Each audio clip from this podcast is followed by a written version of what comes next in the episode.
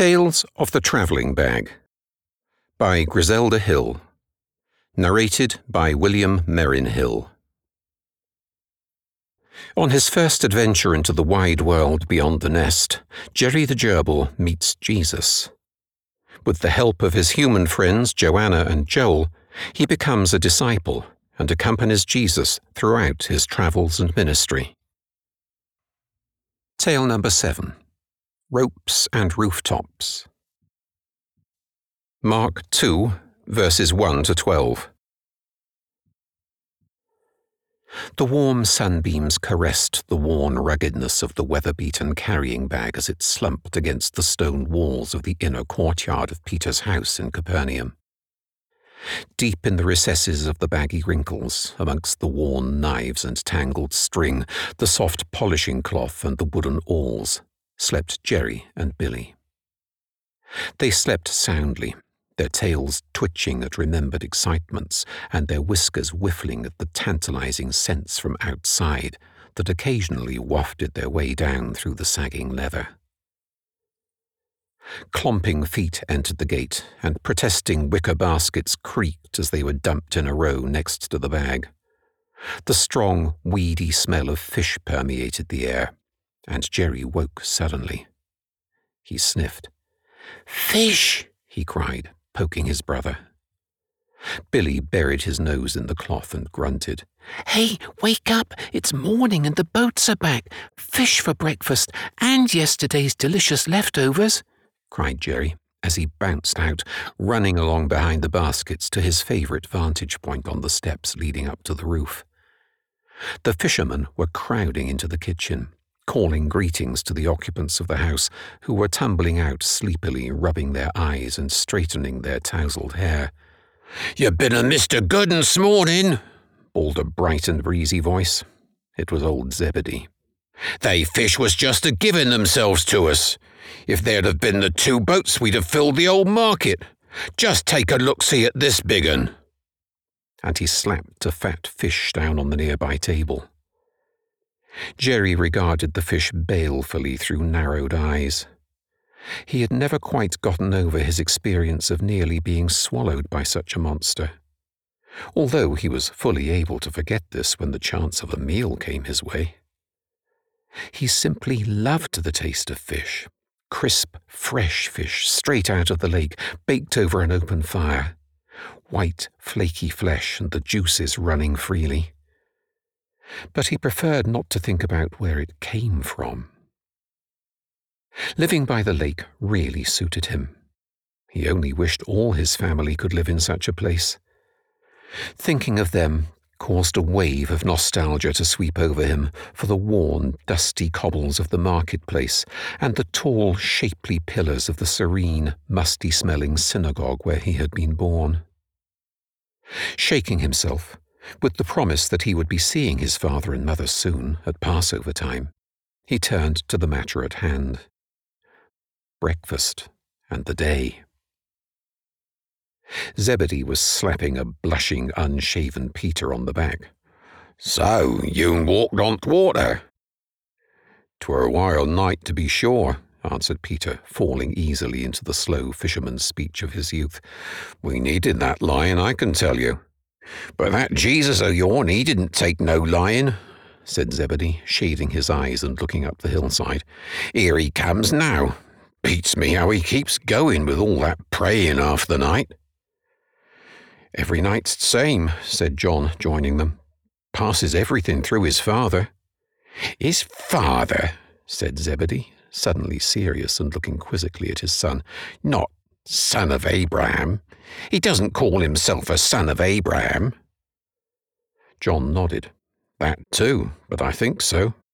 Yes, I think that God really is his father. He calls him Abba, Daddy. He sat down on the low wall and Jerry moved closer to listen. Sit down, Dad. I want to talk to you. John patted the stone beside him. The three men sat together. Peter had a handful of figs which he now shared with them. John took one, but he didn't eat it. His face had an earnest look, and as he spoke, he waved his hands in the air to emphasize what he was saying. See, Dad, he began. It began with that great catch of fish. Zebedee interrupted him. I remember that well, he said, nodding sagely. I thought at first that we'd just been in the right place at the right time. It happens occasionally. Then at Cana, that business over the wine at the wedding. I'd have passed it off, thinking that they'd found a new stash that had been forgotten, if I hadn't seen the miracle for myself. I saw Jesus do it. Water became wine, good wine at that. I still didn't really think much about it. Not until yesterday, that is. At the picnic, suggested Peter. Yes, the picnic. Andrew was the one who brought the boy to Jesus, and he swears that there were only five loaves and two fish in the basket. I saw Jesus pick it up, broke in Peter excitedly. He lifted the bread up to say grace, as he always does. You know that way he has. And when he put it in the basket, the bread sort of grew and completely filled it to the top. There were about 5,000 people on that hillside, Dad, and they all ate until they were full said John. And we brought masses back. That's why you were all asked to drop in for breakfast, added Peter. Just you wait till you taste it. Then last night, began John. Zebedee's head slewed round and he stared hard at Peter. Last night, when the wind was high and we weren't making any headway against the waves, Jesus came to see us on the water. And I mean on the water. He was walking on top of the waves. Zebedee pointed at Peter, narrowing his eyes. And you, Peter the fisherman, walked on the water too? he asked sceptically. Peter nodded emphatically. I did. I walked on the waves, and then he fell in because he took his eyes off Jesus, said John, grinning. Are you kidding me, son? Zebedee pulled John's lean, tanned face towards him and stared with burning eyes into the sincere brown ones that he knew so well. John stared back, frankly and openly. No, Dad, I was never more serious in my life. This Jesus, this man isn't anything like us. He's something different. After a moment, Zebedee's hands dropped and he sat back, staring into the distance. Gulls were screaming overhead. You always was an honest un, he mused quietly. You see, Dad, I've been thinking. Our Jesus is like Moses. Remember the manna in the wilderness when God fed the people, and and Elisha with the jar of oil that never gave out, and that story of how he fed a hundred soldiers with only twenty small barley cakes. Jesus has provided bread and wine in an even more spectacular way. Then there's Elijah, too. Remember how he prayed for rain during that three year drought and it rained so hard that the king got soaked in his chariot and had to go home? Jesus has power over the elements like that. He's like all the prophets rolled into one, only better. He waved his hands in the air to emphasize the point and the fig he had been holding fell from his fingers into his lap. But the Son of God? mused Zebedee. He shook his head disbelievingly. He's going up country soon, and I want to go with him, Dad.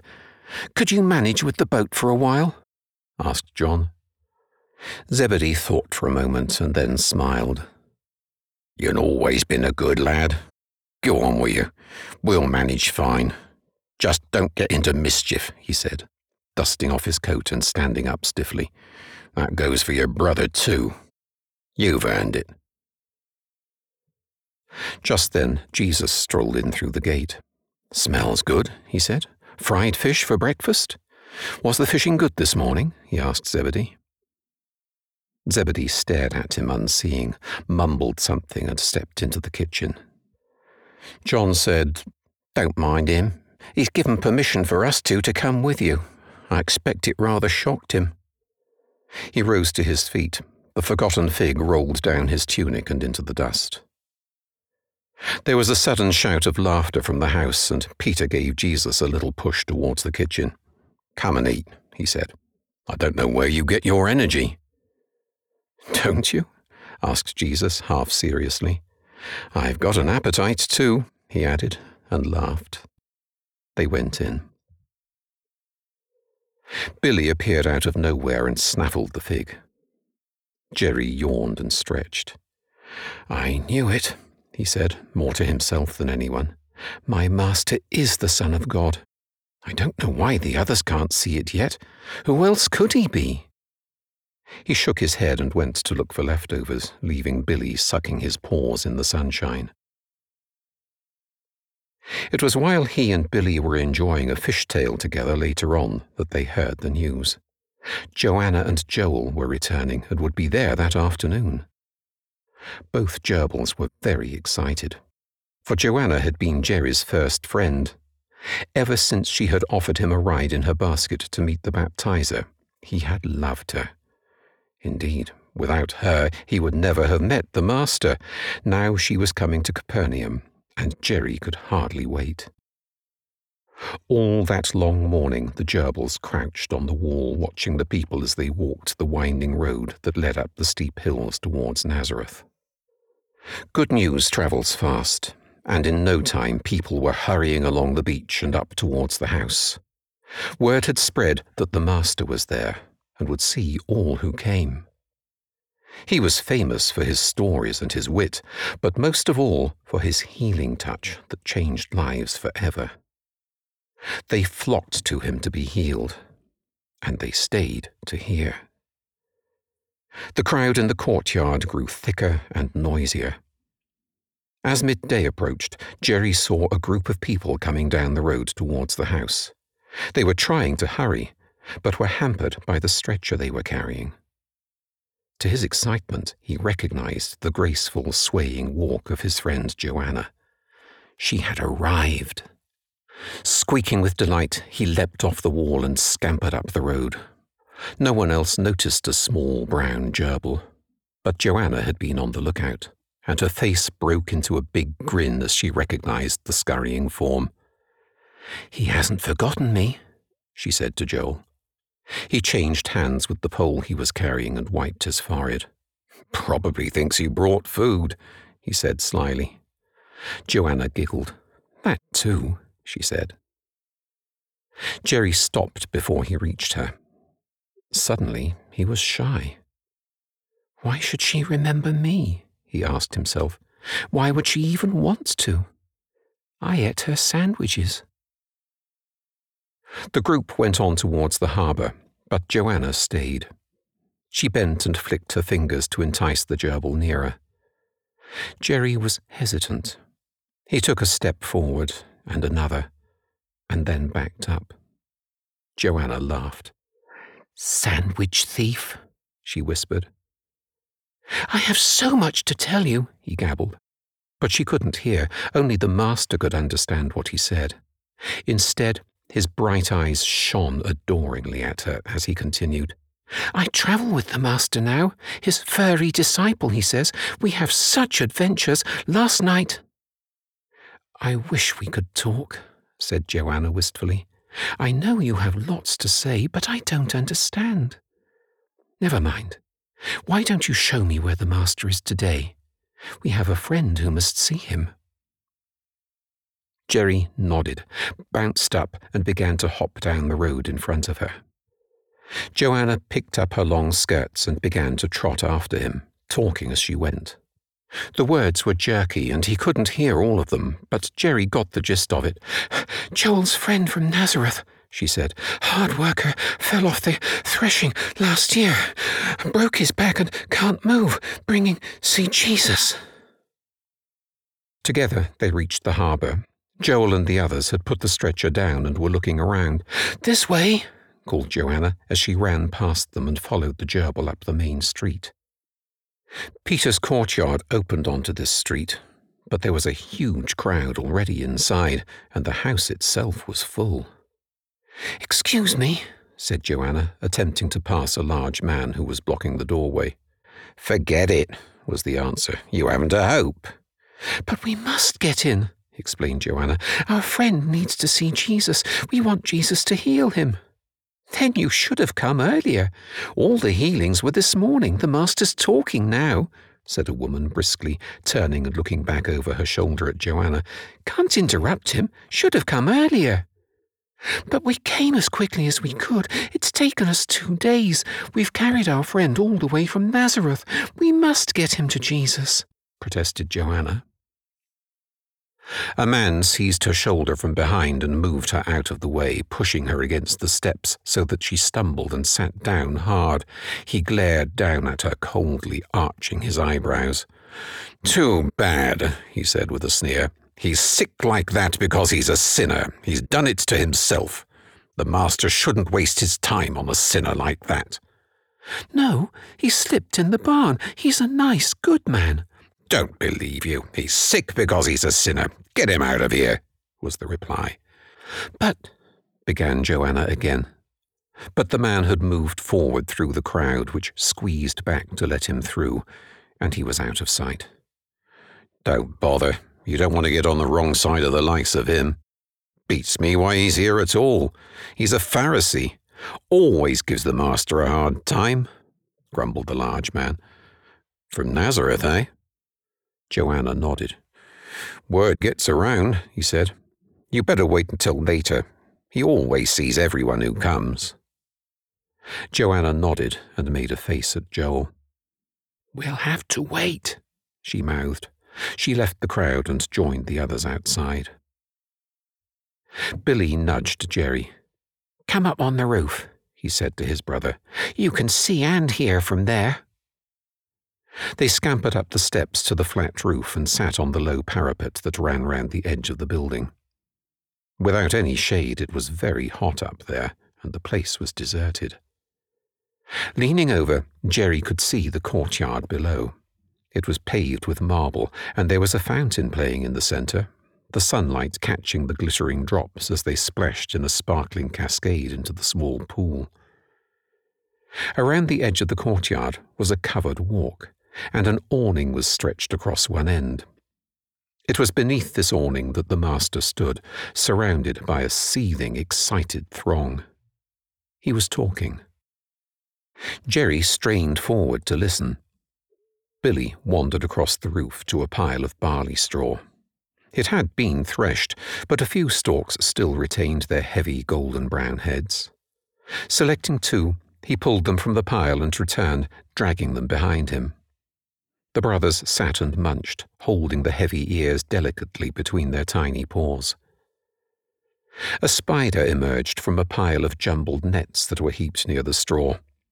Seeing the gerbils, and knowing their liking for a snack, it scuttled to the parapet and, fastening its thread of silk to a stone, proceeded to swing down into safety. Billy grunted and reached out, but he was too late. The spider was already rappelling into the courtyard. Jerry felt a nudge. It's going to land on the head of that man who was so rude to Joanna, sniggered Billy. Jerry watched with amused interest. Just as they were certain it would drop, the spider thought better of it and swung down past the man and out of sight near the ground. But not before Jerry had had an idea. Quick, Billy, we can do what the spider did. Find another spider, will you? I'm getting Joanna he cried, and galloped across the roof and down the steps, tumbling in his haste to reach the bottom. A few moments later, Joanna felt a tugging at her skirt and looked down to see the gerbil pulling the embroidered linen with his teeth. She smiled. I don't suppose you know how we can reach the master, do you, little one? she said quietly. There are just so many people here. For an answer, the little gerbil pulled at her skirt again jerking her in the direction of the stone staircase. You want me to come with you? she asked him, pointing to the steps. Jerry sprang up the first three. Joanna turned to Joel. Wait here a moment, she said, leaving the crowd and following Jerry. Billy was at the top, clutching a violently wriggling spider. As Joanna looked down, Jerry told Billy to let it go. Unwilling to tread on the harmless little creature, Joanna lifted her skirts and it scuttled past, leapt off the parapet, and swung down into safety. Joanna frowned. then turned to the two gerbils who stood there watching her intently with their beady black eyes. Suddenly, her brow cleared and she was galvanized into action, moving swiftly across the rooftop and onto the top of the steps. Waving her arms, she mouthed, Come up here, to the waiting Joel below. He indicated the stretcher, and she nodded, jerking her thumb towards the far end of the roof. Joel spoke to the others, and holding the poles tightly, they began to ascend the steps, the stretcher sloping at an alarming angle. Joanna reached down and caught the man's shoulders, and they managed to make the roof in safety. Why the roof? Asked Joel as soon as they had put the stretcher down and he was able to make himself heard above the sounds of the crowd. Can we hear better from up here? Joanna shook her head. No, not really, but we can see the master down there. Look, he's under the end bit of awning, and we can get round to it from here, said Joanna. Joel lifted his hands. It isn't going to help much.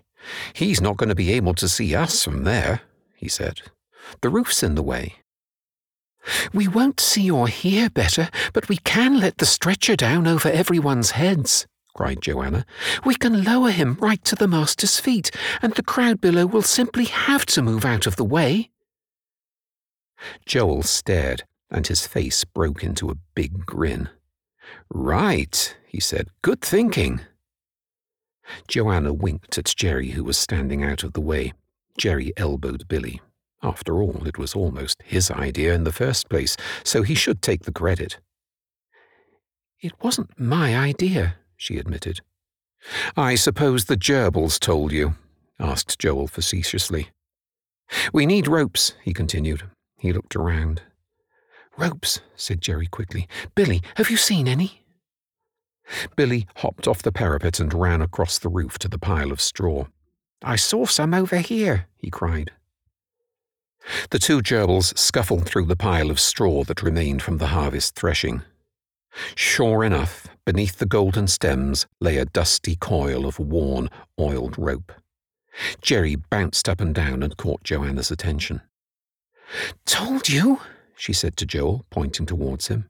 They've already thought of it. One of the stretcher bearers scrabbled through the straw, seized the rope, and brought it over. Joanna was shading their friend from the fierce sunlight with a leafy branch.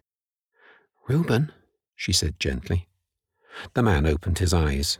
His face was grey and lined with pain, and his eyes wandered around the rooftop, focusing on Joanna's only with difficulty. She smiled. We've found the master, she began. Not much longer now. Stay with us. This might be a little uncomfortable. Reuben groaned in answer. Joel slipped the rope under Reuben's shoulders, knotting it firmly on his chest and running another loop under the sleeping mat by his knees. He held the four loops in his hand. Tuck in his sleeves so his arms don't flop, he ordered. Joanna folded them across Reuben's chest and twisted them into his belt. Across the roof, the three bearers were busy. Centre courtyards were a common sight in Palestine and were often covered with a canvas awning that could be used either for shade or for shelter from the rain. It was stretched out with cords and could easily be removed or rolled up. Peter obviously left his awning out in all weathers, as it was faded and stiff from constant sun and rain. It also was covered with lumps of plaster, weeds, sprouting seeds, and the residue of dust left by the lake wind. This unyielding mass hampered the bearers as they struggled to lower their friend to the ground. Just as they thought they had things under control, there was a ripping, tearing sound as the awning parted company with its poles and a large portion tipped downwards into the courtyard. There were cries as a cascade of bird droppings and fleeing beetles descended on the unsuspecting and unprotected heads of the crowd below. Joanna's worried face peered through the gap. I'm so sorry. I'm so sorry, she cried. Furious voices answered her, and fists were shaken as people surged backwards and out of the way. But the master put out his hands to calm them. Keep going, cried Joel. We're going to have to pay for a new roof anyway, so we may as well do the job properly. Let the ropes down. Joanna, guide Reuben through the hole. Carefully, carefully! The ropes were paid out slowly, and in a series of jerks, Reuben's limp body descended towards the marble slabs of the courtyard. The shower of dirt was nothing to the mess that followed as the sleeping mat and ropes appeared through the hole. Joanna saw the master's face. His hand covered his mouth, hiding a smile. But she saw that his eyes were twinkling. Oh, good, she thought. He could have been angry. Immediately a voice came into her head. Angry?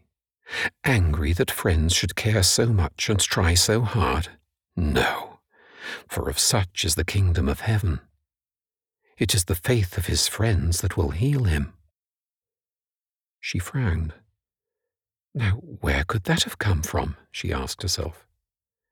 But there was no time for an answer. Reuben was proving heavier than the friends had thought, and the closer he came to the ground, the quicker he went. But willing hands prevented him falling and lowered him to rest right at the master's feet.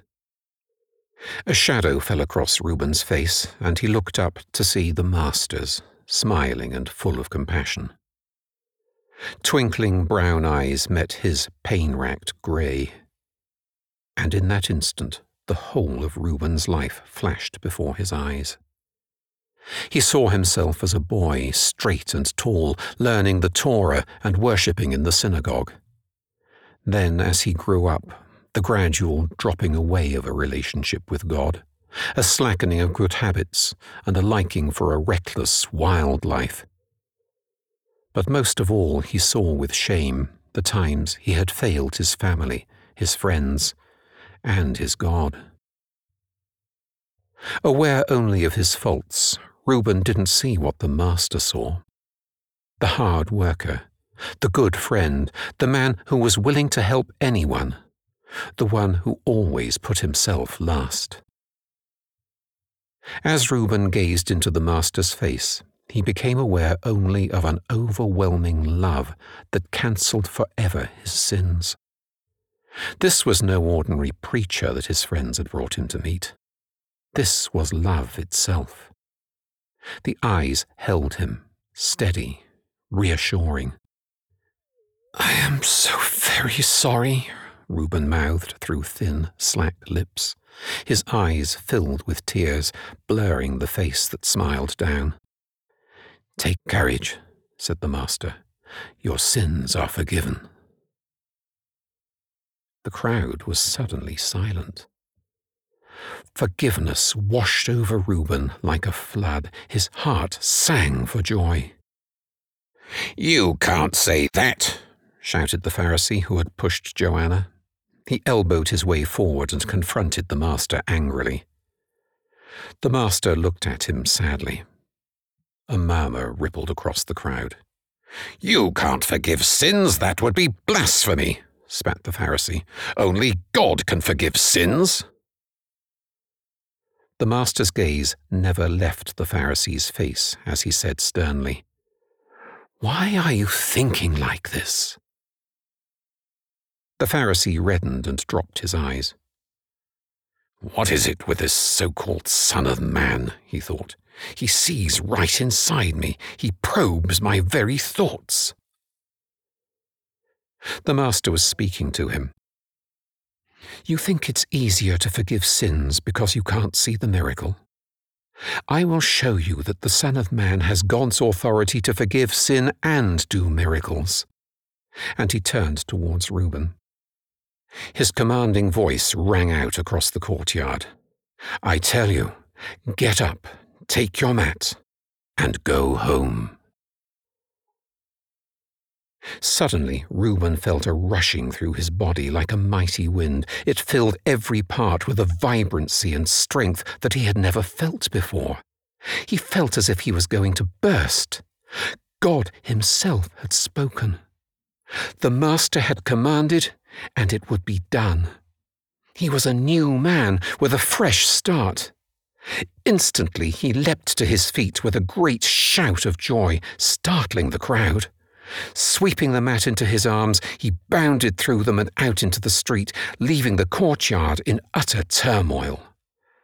Down the road he ran, forgetting his friends and his thanks in his zeal to praise God in his life for ever. By the time Joel and his friends had reached the roadway, Reuben was almost out of sight up the hill towards Nazareth and his home. The excited crowd was spilling out of the courtyard and down towards the harbour.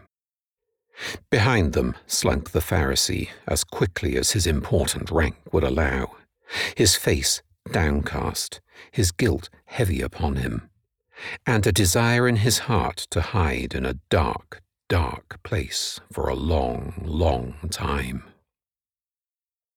Joel threw the coil of rope up the steps and stood the stretcher poles against the wall. We won't need to carry these home, he laughed. Reuben'll be there long before we are.